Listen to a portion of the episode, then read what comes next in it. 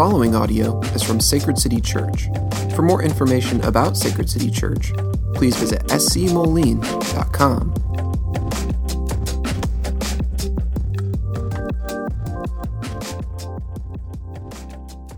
Hear these words Jesus of Nazareth, a man attested to you by God with mighty works and wonders and signs that God did through him in your midst, as you yourselves know. This Jesus, delivered up according to the definite plan and foreknowledge of God, you crucified and killed by the hands of lawless men. God raised him up, loosing the pangs of death, because it was not possible for him, for him to be held by it. For David says concerning him, I saw the Lord always before me, for he is at my right hand that I may not be shaken. Therefore my heart was glad and my tongue rejoiced. My flesh also will dwell in hope. For you will not abandon my soul to Hades, or let your Holy One see corruption. You have made known to me the paths of life, and you will make me full of gladness with your presence. Brothers, I may say to you with confidence about the patriarch David that he both died and was buried, and his tomb is with us to this day. Being therefore a prophet, and knowing that God had sworn with an oath to him, that he would set one of his descendants on his throne, he foresaw and spoke about the resurrection of the Christ, that he was not abandoned to Hades, nor did his flesh see corruption. This Jesus God raised up, and of that we are all witnesses. Being therefore exalted at the right hand of God, and having received from the Father the promise of the Holy Spirit, he has poured out this that you yourselves are seeing and hearing. For David did not ascend into the heavens, but he himself says, The Lord said to my Lord, Sit at my right hand until I make your enemies your footstool.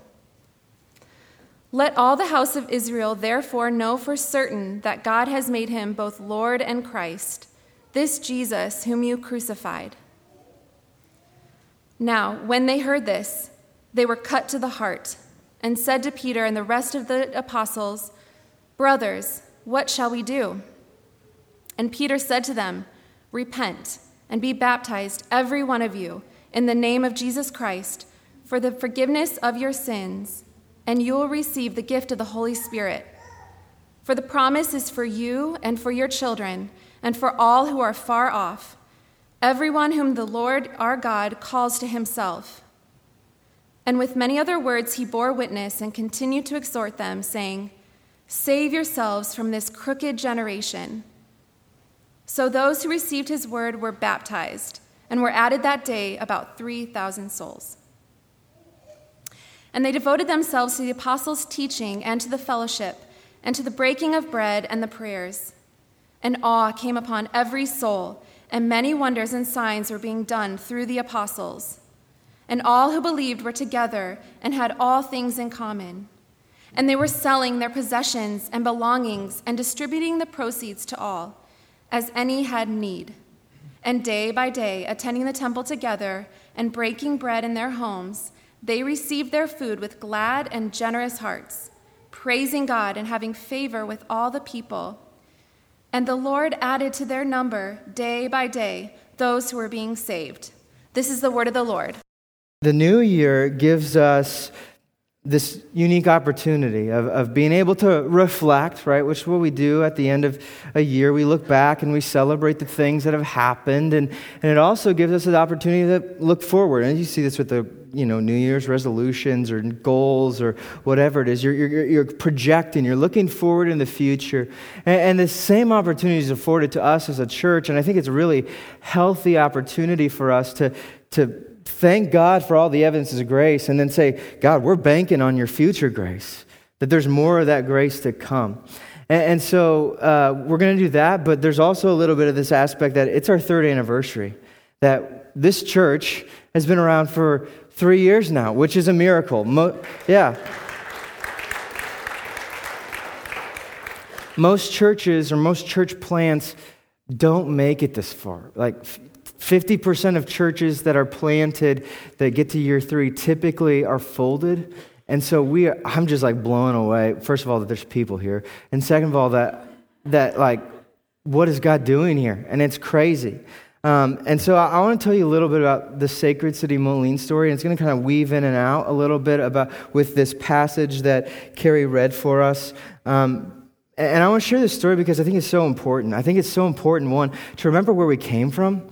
I think it's so important to, to realize that this church didn't just pop up out of nowhere. Um, we have a deep origin story, and God's fingerprints have been all over this. I mean, like even 10 years before this church was even an idea. And so, uh, let me just share kind of from my starting point, and, and we'll kind of catch speed into the church. So, I, I grew up in the church. Um, every Sunday, I was there. Like I don't I don't remember a Sunday where we were just like, let's not go to church. It's either we're going to go visit somebody else's church or we're going to have house church at our house. And it, you know, it was usually kind of weird, but we did it anyway. Um, and so, church was a huge staple of my life growing up and, my faith. And, and I wrestled with it. I remember um, sitting in the front pew every Sunday. I, I, knew I loved Jesus. I went to the youth events, right? And, and you go to those things, and like as a kid, you, you're like, you hear somebody preach and you get all fiery inside. It's like, I'm not sure if I'm saved. I should probably recommit my life to Jesus. And this happens like six or seven times. And you're like, no, no, no, you don't, you don't need to get re saved. You've already been saved. It's just the Lord's moving in your heart and you can celebrate that. And so it's like, I went through all that experience. And so from birth through high school, church was a central fixture in my life. And I thank my parents for that. Oh man, I'm going to cry. Guys, stop it. My, my wife was making fun of me yesterday. She, she's like, Oh, you're telling a story. You, you better not get too weepy. And now it's like today I'm a pile of tears. I don't know what's going on. She jinxed me. Thanks, Becca. But when I got to college, things sort of shifted. I, I went from having that structure that kind of pointed me in the right direction to, man, I got freedom now. And you know, I, there was never a Sunday where I got to sleep in. So I was like, I'm going to start to sleep in a little bit. And so I started sleeping in. And then I started meeting people that maybe were not the best influences on me. And I kind of fell into the current of, you know, your typical college um, shenanigans, the parties, doing stuff that was clearly against my upbringing and my faith. And it's like, oh, I got a long leash now. I can try out what I want to. And, and God, like, just in like his own grace, sort of let me veer away. And not, that sounds weird to say. It's like, but the story of the prodigal son in Luke 15, it was like the grace of the Father that he let him go and kind of try that life out. And, and the same thing happened with me. I, I found that I was really lonely. Like the friends that I had were shallow, they just wanted one thing.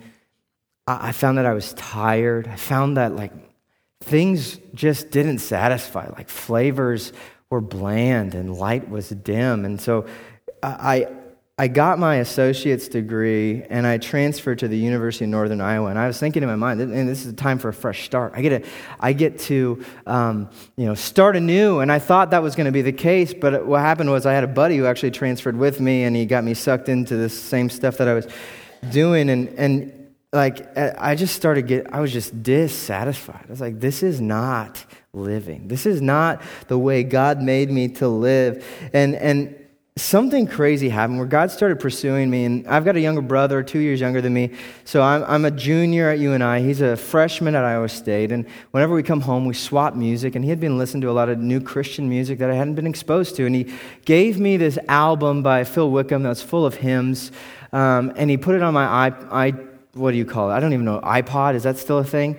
He put on my iPod. Um, you know, and I, I like, I didn't really listen to it. I wasn't into it.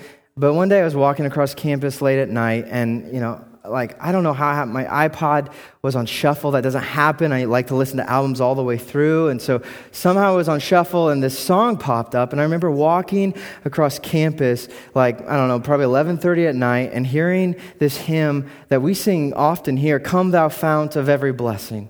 And I remember the words just hit me in the chest. And the lyric was um, Prone to wander, Lord, I feel it.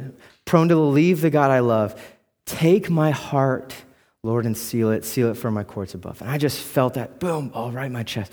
And I was like, Something has to change. I, I, need to go back to church. I need to start reading my Bible. I need to find a community. And, and, so I did. And this is where God really showed up in my life and started changing a lot of things. Um, I got involved with the campus ministry uh, for probably a couple months. I would it, it, they, it, was like a worship service, and they had some small groups that spin off of it. But for a couple months, I would come in late and leave early, trying to avoid people. I was sort of a loner with this thing. I didn't know. I didn't want to jump in with both feet yet, but I, I would go, and, and then uh, eventually, I kind of got fed into a local church, and I got involved there in this sense, and and I started hearing about um, a spring break mission trip that I, I, was like, okay, I don't know anybody in this ministry. I don't really have any friends yet, um, but I feel like this is something that I need to jump into and do. And so I did it. I signed up for it. Um, and, and in that time, God provided all kinds of relationships that turned into some of the most influential relationships and, and even lifelong relationships to this day of, of men and ladies that were just so helpful in my walk. And for the first time, I really experienced Christian community. And the loneliness and the frustration that I was experiencing, like all of that started to peel away as I was going deeper and deeper into community. And, as He gave me a deep hunger for Him. Now, this was strange to me because in this hunger for him, it wasn't just like, oh, I want to go to every worship service, which for a while I did, and it's like riding the worship high. And, but what happened was that I just started reading. And up to that point, I didn't read. I hated reading. And it was so weird. Like books that I could get my hands on about Jesus, I'd start reading and I'd gobble them up. And, and I, I, podcasts were starting to be a thing then. And so I'd be listening to these preachers, and they preach a little bit different, actually, very different than what I heard growing up, because I was pretty sure my pastor from my hometown was like from a different planet. I didn't understand a lot of what he said. And, and the other pastor that I was sitting under preaching, it just felt kind of shallow. But these guys that were I was listening to were doing deep exegetical dives into scripture in a way that was like unpacking the word of God in a way that I don't ever remember hearing. Maybe I did uh, before, but you know, it was like new to me. And they were unpacking the word of God, not just in like some sort of scholarly, let me tell you what this text means, but in a way way that like brought real heart change, in a way that made the text come alive and, and my life changed. And, and it was unlike anything that I heard. And I figured out or I learned that a lot of these guys that were preaching like this were Acts 29 guys. And I'll tell you a little bit about Acts 29 a little bit on. But my, my world had been opened up. I was learning tons. I was growing faster than I had ever grown before in my life. And, and it was crazy. And it's like these people, plus reading scripture, plus getting into other books and hearing other preachers. It was just like an incredible time of growth for me. Now, at this time, I started sensing a call into the ministry. I didn't know what it was going to look like. I, I was a music major, studied jazz and classical trombone, which doesn't have a lot of life transfers. If you want to go down that route, I mean, you could always end up as a pastor if the Lord calls you. Um, but I thought it would be a like a, a music ministry scenario. And about that time, I was like applying for jobs. My school was coming to an end. And, uh, and I realized that I was kind of a misfit. Um, I realized theologically that I didn't fit in with a lot of the churches that I was going to and applying. I was like, my theology was becoming reformed um, my ecclesiology, my idea of what the church should be like, because I was kind of used to people showing up and having community, but this idea that I saw in the scriptures in Acts chapter 2 of, of the church being a, a family that's on mission. Um, I hadn't experienced anything like that. And so I was having these shifting convictions where I just didn't really fit in. And, and really what I was looking for was a church that looked a lot like Acts chapter 2, 42 for, through 47, which Carrie read, where they devoted themselves to the teaching of the apostles and the prayers. And they were meeting together at the synagogue, which is them on mission. and, and, and they were committed to one another and giving as anyone had. And this, so it's like, that's kind of like my idea, a family of missionaries and in the process of looking for these worship leader jobs, which actually you're, I think you're supposed to be a good singer if you're going to lead worship, and I really wasn't a great singer. Um, so it was maybe the Lord leading me and, and, prompting me through my friend Alec to say, hey, you know what? Um, come to the Quad Cities. My youth pastor, or my old youth pastor, he's planting a church that I think you'd want to be part of. Like this whole Acts 2 stuff that you want, it's going to feel a lot like that. And I was like, okay, well, that sounds interesting. And, and so he said, oh, by the way, it's an Acts 29 church. And so Acts 29 is this network of churches. Now it's a global, it's a diverse global network of churches that are committed to this one vision, a singular vision of planting churches. And so it was this idea of like, okay, well, I see church planting going on through the New Testament, and I see the, the core theological convictions of Acts 29 and what it looks like. It's like, I, I want to be part of this. And so I did. I stepped out in faith. I, at the time, I was engaged to my wife now, Becca, uh, and I left her for a year to finish her school at UNI, and I moved to the Quad Cities. And in that time, that even that one year, God just like started opening up my life, my spiritual life, even more. And uh, this led to me um, going to Quad Cities and, and, crossing paths with Pastor Justin, who's the founding pastor of Sacred City Davenport. Um, and, and, his story, like, it's crazy because as I am going through my stuff through college, he's 250 miles away, kind of wrestling with the same questions in Omaha while he is doing a church planting residency uh, with what's now Coram Deo Church. And, and, and so um, I cross paths with him, and the story of Sacred City Davenport, it's incredible. I don't have time to tell it, um, but, but really what happened there, God set the stage for me to step in and kind of pursue the ministry calling that I was feeling. And so one time, uh, Pastor Justin was preaching a sermon on church planting.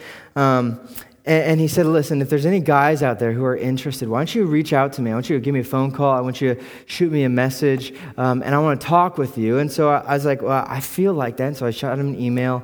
And so we started talking. he's like, All right, listen, here's what I want to do. I want to, I want to create a, a pastoral residency for you to, first of all, test your calling as a pastor. Because it's one thing to be a pastor, it's another thing to be a church planter and a pastor and says, I want to test that calling. It's okay. So did a year through that, and you know, I don't know how much I grew through. Oh, I think I probably grew a lot, but it was just one of those experiences where it was so much hands-on stuff, and so much was coming at me. And then after that, it was like, yeah, I think I'm called to the ministry. And so he's like, I'd like to bring you into a second year of doing a church planting ministry, and sort of test your entrepreneurial aptitude and see, like, can you start something? Can you keep something going? Can you cast a vision and and get people behind it? And so we started working through some of that stuff, and, and I got done with it, and it's like, I feel, you know, I'm no rock star, but I feel like God has given me some of the gifts that are necessary to plant a church. And so we start talking. And about the same time, um, Sacred City Davenport is um, growing to the point where, like, we're having to make a decision here. Are we going to find a bigger building to meet in? Two, are we going to go to two services, which now is kind of ironic because next week Sacred City Davenport is going to two services. Uh, or three, are we going to put our money where our mouth is and plant a church? And because our whole mission at Sacred City Church is to make disciples, plant churches, and renew the city. And we've been committed to church planting in various ways, and I'll show you here in a little bit. Um, and so we decided to move forward with this church plan. So I was already in the, in the Acts 29 assessment process, which is one of the best things that Acts 29 does for church planters, is take them through an assessment and say, hey, and really check in for three things character, competence, compatibility. Like, are you a man of God? Are you capable uh, of preaching and leading and doing what you need to do? And then, are you compatible with your city? Like, do you fit in? Do you, ha- do you share the same ideals and, and kind of know the flow of the city? And so we went through this process, and I felt pretty good about it. It was like a back to back, eight hour day sort of assessment. It was long and grueling, and my wife was with me. And, and so we got questioned, and we have dinner, and the assessors would come back, and it was just like, it was crazy. Um, and I was feeling pretty good about it. I thought, you know, I was a young buck. I got a lot of stuff figured out, it felt like, after the last two years of my residencies and um, a lot of experience. And, and, uh, and so I was really hoping that we kind of get passed through and this church plant would get on its way. And, um, but my actual assessment didn't pan out as I initially hoped. Um, they actually told me to kind of pump the brakes. I was really like, I was crushed by this. I, I was feeling like a failure because I was like, I'm the guy. Like they, these guys here locally have like looked at me and given me the nod to be the guy to go plant this church in Moline. But I, I, here I'm getting told I got the red light. But here's what happened. In the following six months, God brought heartache and repentance. And if you know anything about heartache and repentance, it typically leads to maturity. And that's what God brought about in my life. And, and it was just uh, I got reassessed. I was given the green light. Sacred City Davenport set me and my wife with about 40 adults and 10 kids to go plant a new church in Moline, Illinois. And so, you know, I say that, and some people say, like, why plant a church? Like, why not let the church get bigger or go to two services? Which, you know, th- th- those are two good options. But when you read the Bible, like when you read the New Testament specifically, Acts, uh, through the epistles, even into Revelation. Like, it's all about church planting. And it's showing us that God's primary plan for church growth and reaching the lost is church planting. And really, what happens, it all starts here in Acts chapter 2, verses 22. Now, it's a day of Pentecost. If you know anything about Pentecost, the Holy Spirit descends upon the disciples. They got this flame. They're talking, they're speaking in tongues. People think they're drunk because it's early in the morning. And so, like, there's a lot of commotion going on. And, and, and the apostle Peter um, realizes what's going on, and he's, I got to stand up and say something. And so here he is about to preach out a light, lights out sermon. Now, let me tell you, every week I get nervous about uploading whatever podcast I put out uh, to the interwebs because you know you go it's on the interwebs you never know who's going to find it you never know it's going to be there for probably eternity um, at least till jesus comes back anybody can critique it maybe it's a bad sermon. And so I get a little bit of uh, uh, nerves going on. And, the, and then I hear I, uh, Peter here, he's got his first sermon, by the way, first sermon uh, cemented in the scriptures. That every generation would hear what Peter per- preached on his first sermon. That blows my mind. And so, what I want to do here is just run you through real quick what's going on in this passage because there's just so much good stuff happening. You know, in verse 22 through 26, he stands up, he says, Men of Israel, hear these words Jesus of Nazareth, a man attested to you by God with mighty works and wonders and signs that God did through him in your midst. So he's saying, like, you've seen this Jesus guy, you've seen what he's done. He says, This Jesus delivered up to the definite plan and foreknowledge of God. So this wasn't a mistake. You, and he's look, looking people straight in the face. He's looking at these, these Jewish men in the face and saying, You crucified and killed him by the hands of lawless men. God raised him up loosing the pangs of death because it was not possible for him to be held by it. Now, now he gets into some of this prophecy stuff that, that King David said. And, and he says, you know, what David is saying here actually about that he will not abandon my soul to Hades or let your Holy One see corruption wasn't actually about King David because cause he later says, you know, King David's still in the tomb and he's rotting away. But Jesus is the one that he was talking about, that he was killed and he was placed in a tomb and three days later he got up that there was no corruption to his flesh, that he was not abandoned to Hades. And, and then he goes on to say, Brothers, I say to you with confidence that David both died and he's buried. And his tomb's with us today.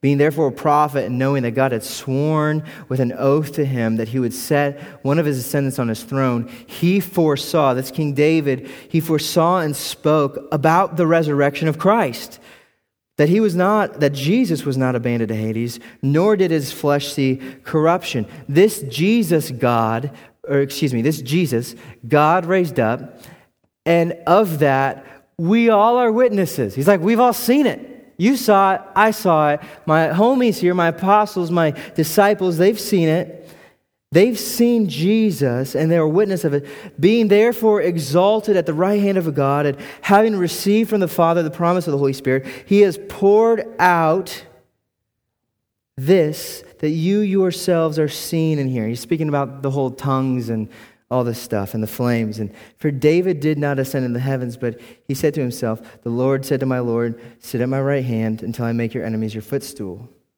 And then he says, let all of the house of Israel therefore know for certain that God has made him, that is Jesus, both Lord and Christ, this Jesus whom you crucified. Now, what Peter is doing here, he's laying out the historical facts. He's telling them, like, guys, this all happened, like, you know, a couple months ago, because they're 40 days, you know, departed from the whole thing because it's Pentecost. But um, he's like, you saw this happen. You saw the resurrected Jesus.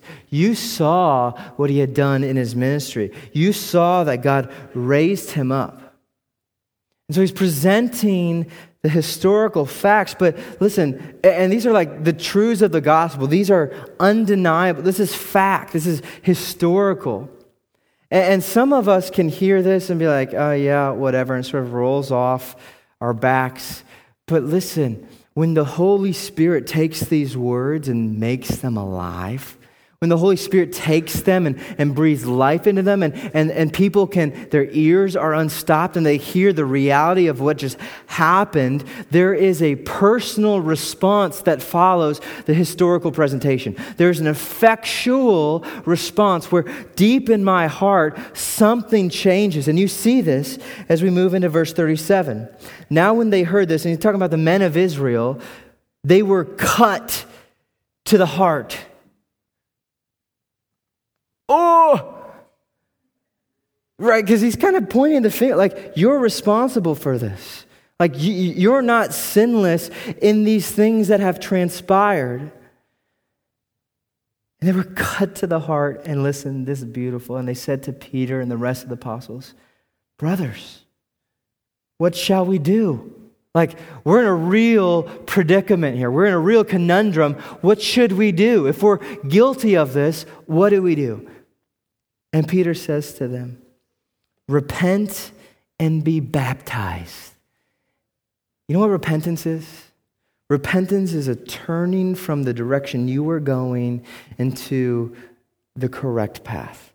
It's like my turn from in college from doing the stuff that I shouldn't be doing and, and turning and moving back toward God. That's a picture of repentance. He says, Repent and be baptized, every one of you in the name of Jesus Christ for the forgiveness of your sins. There's the answer to the problem that you're experiencing, that that conflict, that inner turmoil. You can be forgiven. And you too will receive the gift of the Holy Spirit. For this promise is for you and your children and for all who are far off, everyone whom the Lord our God calls to himself. Okay, so this isn't something that you can just go and claim. This is something that the Lord has to call you toward. And with many other words, Peter bore witness. Now, just, that's like preacher talk. He's just talking a long time. And he's saying stuff, and it's probably really good stuff, but it doesn't make the cut for this whole thing. It's edited. Uh, uh, and so he's bearing witness. He's exhorting them, saying, Save yourselves from this crooked generation. So those who received his word, right? Those who received the gospel, this good news of salvation, were baptized and there, this is crazy. And there were added that day about 3,000 souls. That's a revival.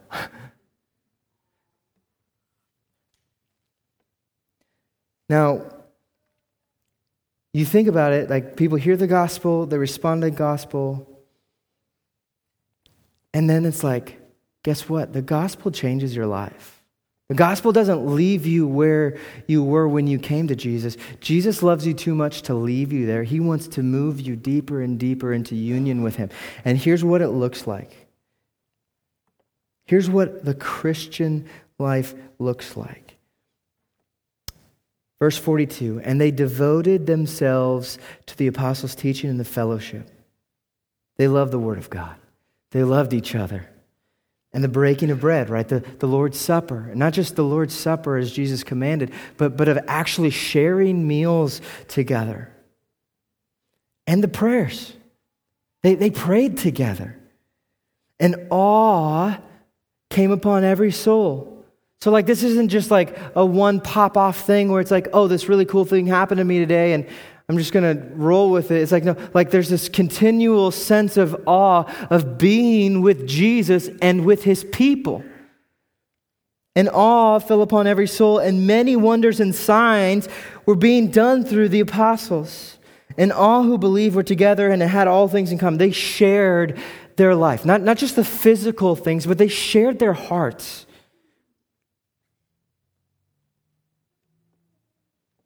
And they were selling their possessions and belongings and distributing the proceeds to all as any had need. So they cared about the poor. And day by day, attending to the temple. Now, think the temple is Jewish territory, right? And, and, and, so, as Christians going into the temple, they're not going there to worship necessarily, they're going there on mission. They're going to, there to tell people what the whole Old Testament was pointing toward, and that was Jesus. And so they're going to the temple on mission together, and they're breaking bread in their homes, and they receive their food with glad and generous hearts, praising God and having favor with all the people. And the Lord, oh, the Lord added to their number day by day those who are being saved. And you see a lot here. You see how the gospel changes a life. It puts you in a community, gives you a mission, makes you generous, makes you prayerful. All kinds of stuff. And these are just regular, ordinary. Like, this isn't like the varsity team Christians, right? This isn't like the, the, the SWAT team coming in. Like, this is like ordinary people who had a profound experience with the gospel. And it leads to an ordinary life that's reorganized around Jesus and his people. Now, what just happened here? Like, like if you step back, what just happened here? Peter essentially planted a church. And this is really what church planting is. Church planting is planting the seed of the gospel in the soil of the culture and trusting the sovereignty of God to bring about a thriving church. And look, with thousands of people, and, and they're probably going to go different directions. They're probably going to go back to their homes. And, and what, what's going to happen there? Like they're going to take that message with them. And they're going to share that message. And by the grace of God, that gospel message will be planted into a new culture, a new soil, and, by his sovereignty will bring about many more churches, which is actually what happens if you read through the book of Acts. They're planting churches. Church planting is God's number one way for the gospel to reach the lost, the unchurched, the dechurched. And Peter, here's just the pattern of it. It's pretty simple. Peter preached the gospel the Holy Spirit moved, like something that I can't, I can't force salvation as a preacher, but the Holy Spirit can. The Spirit can pull us toward God. And those who were pulled toward God, those who were called, responded with repentance and faith. And then they started living this new life. That's the pattern. Now, this is why we wanted to plant a church and not just build a bigger church. We wanted to plant the seed of the gospel in the city of Moline and see God in his sovereignty go to work and pray that he would bring about a vital church. And so in Jan- uh, January of 2017, we launched our public gathering at Youth Hope, just down 12th Avenue here. And, and, and, with help from Sacred City Davenport, we were able to purchase this building in October, which is crazy that a church that's 10 months old would be able to purchase a building like this. And, and what was exciting was not just the building, but the fact that God had given us a permanent spot in the heart of Moline for ministry, uh, to, uh, as a place to serve as a ministry headquarters, and to gather on Sunday mornings together. Very exciting. And while the gathering is a very important part of Sacred City Church, missional communities are actually the lifeblood of what we're doing here right? The, the, where you're going to experience Acts 2 42 through 47 is in the context of missional community where people are living together and sharing their lives and praying together and breaking bread together. And so that's why we modeled our church not off of like the, the whatever was kind of hip and cool at the moment, right? We don't got any fog machines blowing. Like, we don't have the best sound machine. We don't have cool, uh, like, I don't know. I mean, like, we could do better if we wanted to, but but we didn't do that. Like we said, what, what's the key convictions here? It's gospel community mission. Like we, we gather together as a church on Sundays. We share life together as mission communities, and we go out as family that are sent out on mission. Like that, that was our whole DNA. That is our DNA, gospel community mission. And it's in this context of missional community that, that these deep relationships develop that, that not only like are just enjoyable, like there, there should be people in your missional community that like, I really love these people. And there's gonna be some that you're like, it takes every ounce of the Holy Spirit, my sanctification, to love this person. Like that's the reality. If you're not in missional community, that's the reality of it. But that's what it looks like to live life together, to share life. Because what's the one thing that brings us together? It's the gospel. And it's a place where we get to grow in our faith. And we get to go deeper and deeper into the gospel. And, and here's the thing not only that, is it's like this type of community is attractive to outsider people. Like people who aren't yet Christians. And they kind of like, what do you mean you get together on Wednesdays? And you eat together and you like these people? Like, you got a standing appointment? You know, it's like there's something about it that's like, oh, and you you paid to put an engine in somebody's car? You, you're bringing them a meal, they just had a baby. There's something about that type of community that's like, wow, I, I want to be part of that, even for a, a not yet believer. And so it's a place where outsiders can come in and become part of the family. That's what a missional community is. It's like an ever expanding family. And really, that's what our prayer is. That, that, and that's why we value multiplication. It's because Multiplication shows that things are healthy, that people are coming in and they get to hear the gospel and they see life and, and we get to send them out. Man, it's such a cool thing. And listen, God blessed us in the first year and, and, and um, just following the simple pattern that we see in Acts chapter 2. And in the first year, this church went from 50 people to 100 people, which is crazy. Um, we bought a building, we baptized five people, very exciting times, and God continued to bless us and grow us since that time, little by little. We haven't experienced the same sort of explosive growth in the first year, but God has been growing us. He's been laying a foundation, a framework. People's hearts have been changed. There's people you can look at, people I can look, identify right now in the crowd and say, that person's not the same person they were two years ago. Whew, I'm going to cry. But it's true. It's true because Jesus is at work. And now we're celebrating our third anniversary, which is crazy, and we have so much to celebrate. And I know this is kind of a long sermon, uh, but I don't, I don't care. Um, I want to I wanna take you back uh, and take a look at see what God has done in Sacred City in the last year. So I've got like 20 slides, and I'm going to just blaze through. I'm not joking. Some of them have three words on it. But here's, what, uh, here's where we're going to go. Look at this. Um, uh, you want to throw up the 20, 2019 2020 vision? There it is. Um, here we are. So we're doing our year review. 2020 vision's coming up. Um, let, me, let me talk you through the Sunday gathering. Um, our attendance on average in 2018 was 90.2 people. This year we lost, like lost half a person.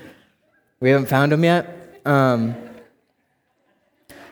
but, but there has been this consistency that God has given us, even in, in some of the hardest years that I've experienced, where God has just kind of held us. There's been a lot of faithful people in this room.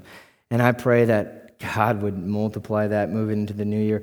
Um, on average, we have about 18 and a half kids. Again, half a kid, not sure how we get that. Um, sermons preached, we've gone through several different series Revelation, the series on money matters, A Church for the City, Proverbs, the Apostles' Creed, the book of Ruth, and Advent and Christmas Eve. Um, there have been 52 sermons preached plus one video sermon when I was out a couple weeks ago. Matt Chandler just happened to show up. Um, that amounts to approximately 2,360 minutes of sermon time, and I'd probably boost that a little bit. Um, because I've been trimming back my sermons lately, except for this one. Um, and here's uh, this is a rough guesstimate that there's been about 46 references to the Oakland Raiders this year. Um, we've sung at least 270 songs together. We've heard 55 different liturgies. There's been probably 73 microphone pops as a liturgy reader adjusts it.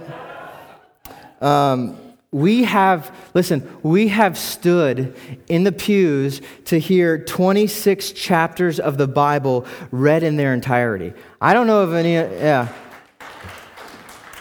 That's crazy. And uh, there's been about 52 times where a worship leader gets choked up. And it's, it's funny because I was kind of poking fun at Trent and Tim earlier, and then I'm the one up here who can't keep my life together. So um, we got to celebrate three baptisms this year two adult baptisms, one infant baptism. Uh, we got to celebrate with uh, parents and their children, uh, four parent child dedications. Um, volunteers, there are no, like, okay, think of this. There are, what did I say, 80 something people, 89 people here uh, in attendance, and this factoring guests and, and whatever, but, but there are 72 people serving, 72 different people serving in this church. Crazy. And, and on a Sunday, or I guess uh, on one Sunday, the Sundays throughout the year, that amounts to 3,000 volunteer hours. And guess what? We still need more volunteers. So uh, let's get after that. In the kids' ministry, we've been able to expand in cl- classrooms. We have 34 of those volunteers um, who are serving in kids. We've taught 104 lessons. Um, there's been a lot of laughs, even more love, uh, and we have plowed through eight boxes of animal crackers. Uh, let's talk about missional communities. Uh, missional communities, we started with three, like I said, back in 2017. We currently have five missional communities. There are 67 people who are consistently in missional communities, 17 leaders, and we have shared over 232 meals between all of our missional communities. Probably more. I would gauge probably like 300, but you know. Um, we are on mission too, as missional communities. Like, we're not just the people who huddle up together, but we say, hey, we got a people and a place in our city that we want to bless and to serve. And so, uh, through these the missional communities. We see people on mission to the Rock Island Booster Club, specifically Washington Junior High, um, Youth Hope, uh, that's Logan Elementary School, and their what is what's the, the food, um, the Nutrition Club, um, Willard Elementary School, the elementary school just down the street here, um, and Mer- Meridian Senior Living, which is in Aledo. Um, now, I want to talk about this church planting. This is really exciting because even as a church plant ourselves, we are committed to um, funding church plants. Um, $1,500 is actually a little bit more than this because I'm running off of November's numbers. Um, $1,500 uh, has been going to the Acts 29 General Fund to help staff and to train upcoming leaders, specifically in unreached places. Uh, we have supported Fishers of Men, which is a ministry based out in Kenya, um, where they're developing church planters. We've given them $4,500 this year. And Mercy's Door Church in Mascoutah, Illinois, which is in the St. Louis area, we have given them $6,000 uh, this year. Um, part of that. So, Mercy's Door Church is part of the Acts 29 network. Um, the next slide is with Acts 29. And, and here, know, you can't really see these guys, but this is just the Midwest branch of Acts 29. Um, and there's some guys not pictured there. Um, it's a really cool mural, by the way. Uh, and, and so, those are some of the people that we are most connected to as we link arms to plant churches that plant churches. And then if you go to the next slide, uh, these are the guys that we spend the most, or I personally spend the most time with. I meet with them on a monthly basis um, and pray for them. Sacred Mission Church that just launched this year um, in Collins, Iowa, Harvest City Church in Iowa City, Frontier Church, who's a, actually one of my buddies who played a significant role in my college experience, Cole Dykey, uh, is in uh, Des Moines, Iowa, leading Frontier Church up in Dubuque. There's River City Church that's led by Aaron Morrow. Um, and then, of course, Sacred City Church with Pastor Justin Dean. Um, now, bringing it home with some random facts. Ready for this? This past year, we've had one baby born. We've made 270 gallons of coffee. There have been 24 connect cards filled out where people have been connected to this church. We've eaten 1,200 donut holes together, so congrats on that. Maybe uh, add that to your New Year's resolution thing. Um, there are actually two ministries that are officing here. I don't like because we got a lot of space, and so Young Life and Safe Families are both officing in some of our rooms. Um, and we have consumed, or my children have stolen, 4,860 mints, um, which is quite a feat. Financially, um, total giving of this year, again, this is a loose estimate here, um, not all of the December numbers are in. We're, we, we brought in $169,000, which is incredible. Um, there are 30 unique recurring givers, and there's also added bonus um, givers who have kind of give, given sporadically through the year. And at this point, our church is 92% self sustaining, and by God's grace, we'll reach the, the 100% mark here in 2020. I almost said 19. Um, this is a slide that I'm most excited about. It's Porter Brook, and I actually uh, made a mistake on this. But in, in 2018, we had zero people from Moline enrolled in Porter Brook, which was a huge bummer. I was like, like this is one of the things that I feel like we dropped the ball on. In 2019 and 20, um, our enrollment of just Moline people, and there's like a crazy amount more people. In year one, there are 10 people enrolled. Year two, there are three. And so if you look at that year over year, that is a 1,300% enrollment increase, which is very exciting because that means we have upcoming leaders and people who are giving themselves to the training and learning more about gospel centered ministry. Uh, building upkeep, we have raised $25,000 uh, in a capital campaign for projects. Um, we had two work days, lots of sweat. Um, the projects we tackled, we did some roof repairs, fixed the lobby climate control, uh, painted the main level, did a little bit of landscaping, and there are a few other things here and there that I probably forgot of. And the last one is just event hosting. We like because we have the space, we got to host some great events. We got to host the Healthy Healthy, Healthy Soul Conference. I think that was back in March. Merge was not too long ago, a ladies' conference, and we've ha- hosted four Porter Brook. Um, conferences since then. We hosted one wedding this year, um, and then we had one missional movie night downstairs, which was a good turnout. So this year has been full of, of really good things, and I, I praise God, yeah.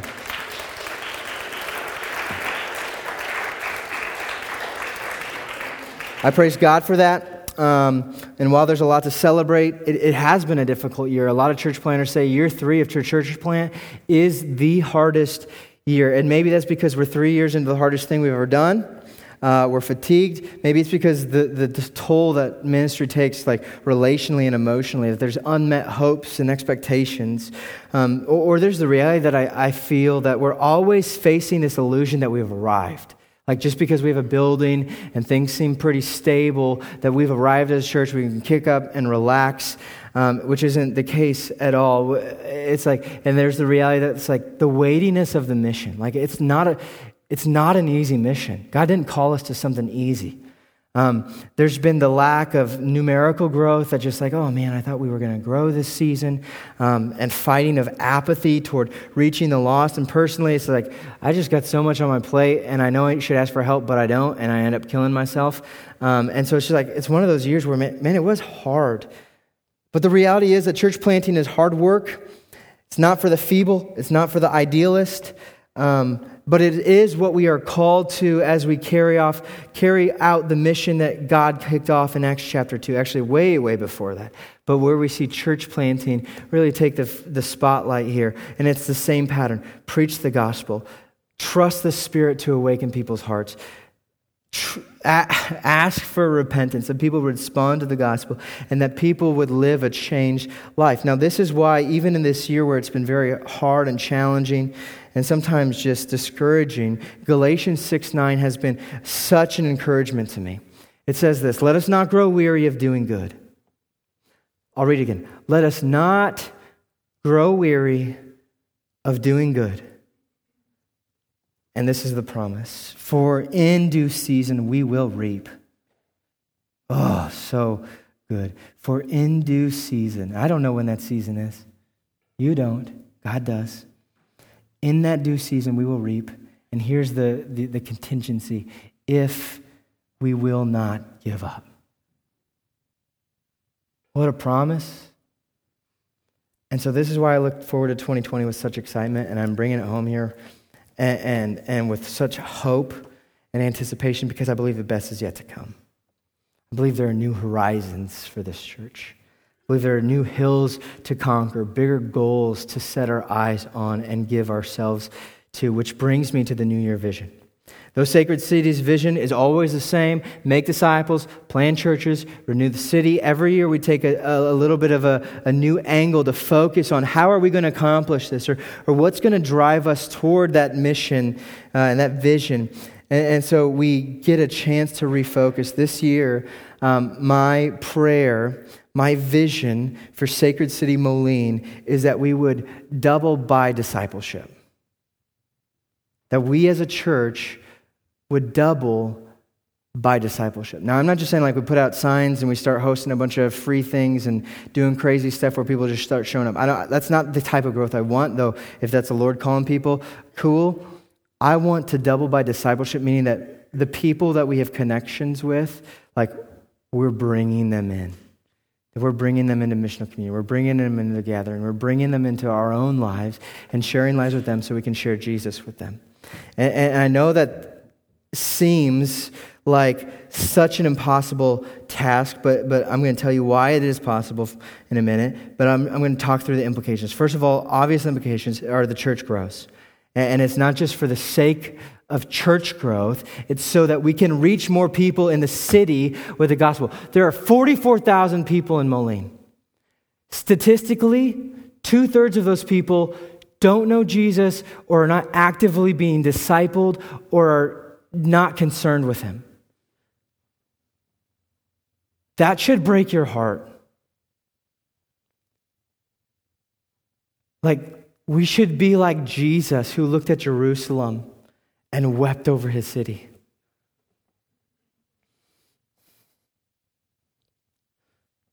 There are people out there who need Jesus, and some of them are your closest friends. And I pray by the grace of God that we would see them saved from this corrupt generation and that they would get to live an abundant life with Jesus. Now, what this means is that we have to own our identity as a church plant. Like, the missional switch needs to be on all the time because the reality is it's your identity. And it is as off, you're sinning against God because He has called you to be His servant and to be His light and to be a missionary. So it means that we step into this identity of church plants and, uh, and we're hungry to see people come to know Jesus. Two, it means that there, there's no sidelines in this church. If you want to stand on the sidelines, there, there are plenty other churches in the city that you can go stand on the sidelines. But, but here, if we're going to double by discipleship, this means that each one has to teach one. It means that every Christian is stepping into this mission, and, and we have to be disciple makers. And, and it, it might range for people depending on your life stage and where you're at and what that the intensity of that is like eh, but but whatever capacity Jesus gives you you use your influence to bring people and the people you love closer to Jesus it means that you're on mission all the time. You're a discipler all the time. It means that you're reaching out to the unchurched, to the dechurched, and to those who are far away from God. And so here's what it means it means that you need to identify that person. And I would like, low hanging fruit is great. Like people who are interested in church or want to have these spiritual discussions, those are people that you should be pursuing. And you pray for them and you're intentional with them. You open up your homes to them. You share your life with them. You bring them into your missional community. You invite them to church. You invite them to third spaces where church people are hanging out. And do what you can to get these people in front of Jesus. That might mean you share your story with them, like how God saved you, what God's done in your life. And remember, like, discipleship begins before conversion. Like we're always showing people by the way that we live our life how Jesus lived, if we're serious about it. And so that means no sidelines. Three, it means that, like, from a real pragmatic standpoint, we need to double our leadership. Like, we need to have, have the infrastructure to support twice as many people that are here right now, twice as many people that are in our missional communities. And so what that means is like Porter Brook students, people who are gifted and have a desire to lead, that you step up in whatever way you can right now. You step up as a leader, if not like an official leader, you lead by example. It's doing what we need to do to equip and develop leaders. And for me this year, this is going to be a big focus. Like, we have to have leaders in order for this church to grow. Now, this might seem overwhelming. This might seem impossible, except there are passages like Ephesians chapter 3, verses 14 through 21. Let me read it. Except for I'm on the wrong page. Actually, no, I wasn't.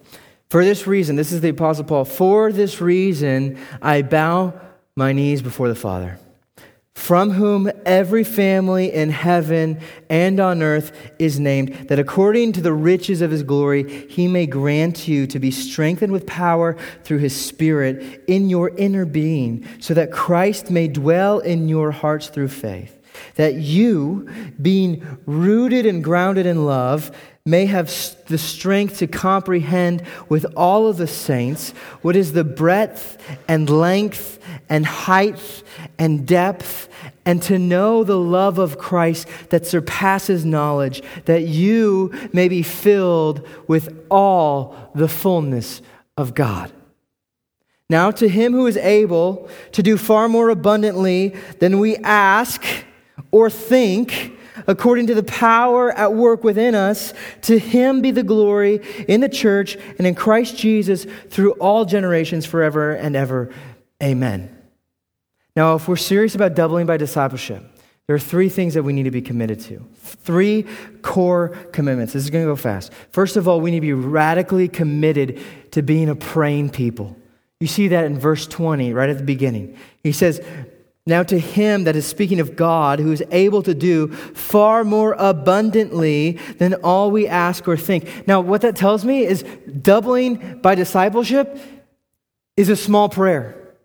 Because if I can think it, if I can ask it, God can exceed it.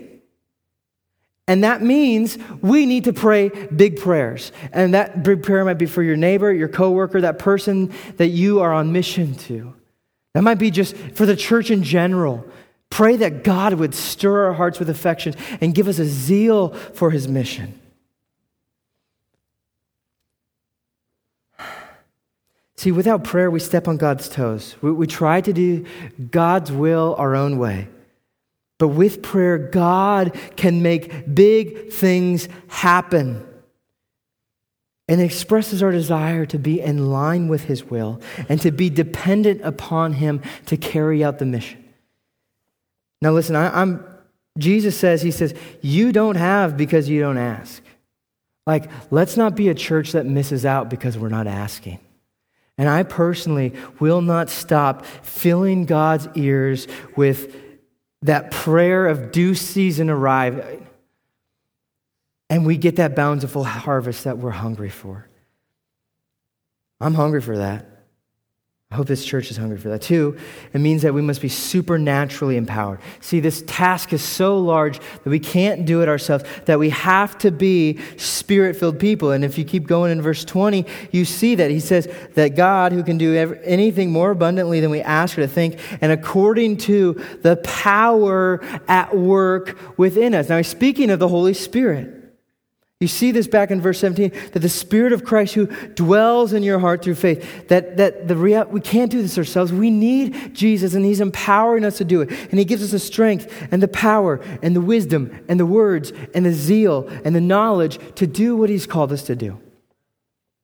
And three, it means that we must be deeply rooted in the love of Jesus.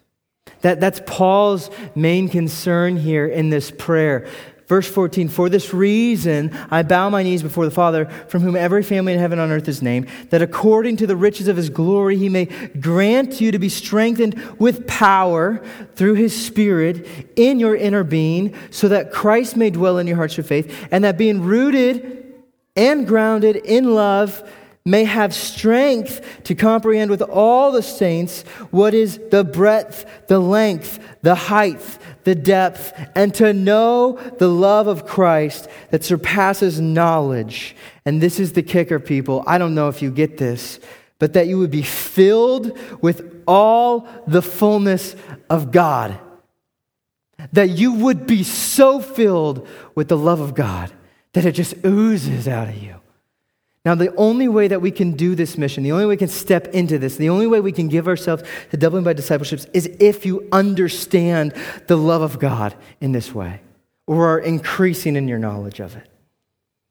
We can't, like, if you haven't tasted the love of God, none of this will make sense.